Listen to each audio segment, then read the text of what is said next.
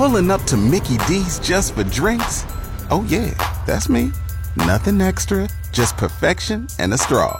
Coming in hot for the coldest cups on the block. Because there are drinks, then there are drinks from McDonald's. Mix things up with any size lemonade or sweet tea for $1.49. Perfect with our classic fries. Price and participation may vary, cannot be combined with any other offer. Ba da ba ba ba.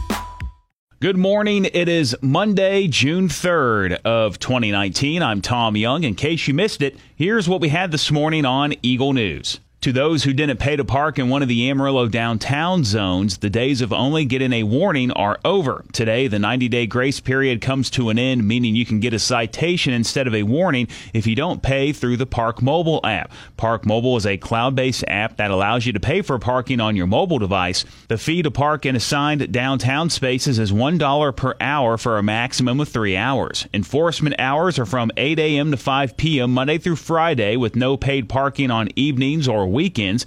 Paid parking boundaries are Southeast 3rd Avenue to the north, South Johnson to the east, Southeast 10th Avenue to the south, and South Taylor Street to the west. Paid parking won't be enforced on holidays, and exemptions include handicapped slash disabled, disabled veterans, and military medals. If you have any questions on paid parking or how the app works, you can contact the City of Amarillo. The city of Amarillo will be hosting a zoning and code revision project meeting. The goal of the meeting is to revise zoning ordinances and other regulations and give the public an opportunity to learn about the project and give feedback. The revisions to the zoning ordinance will be based off of the market's current state and what it will be in the future. The meeting is going to take place on June 5th, that is Wednesday, 5:30 p.m.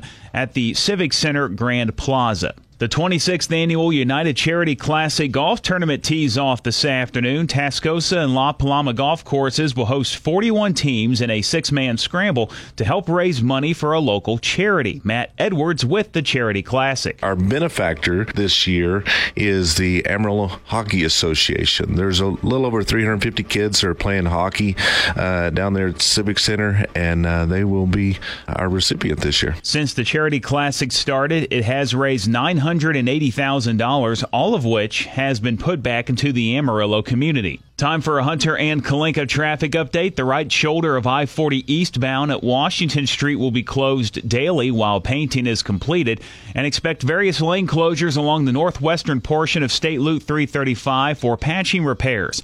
There will be slow moving operations along the I 40 and I 27 frontage roads in the left lane for edging and cleaning of the curb and gutter. I'm Tom Young. That's your In Case You Missed It Eagle News Update. I'll be back with you again tomorrow morning, bright and early, 5:30 with the Eagle Morning Show on 100.9 The Eagle.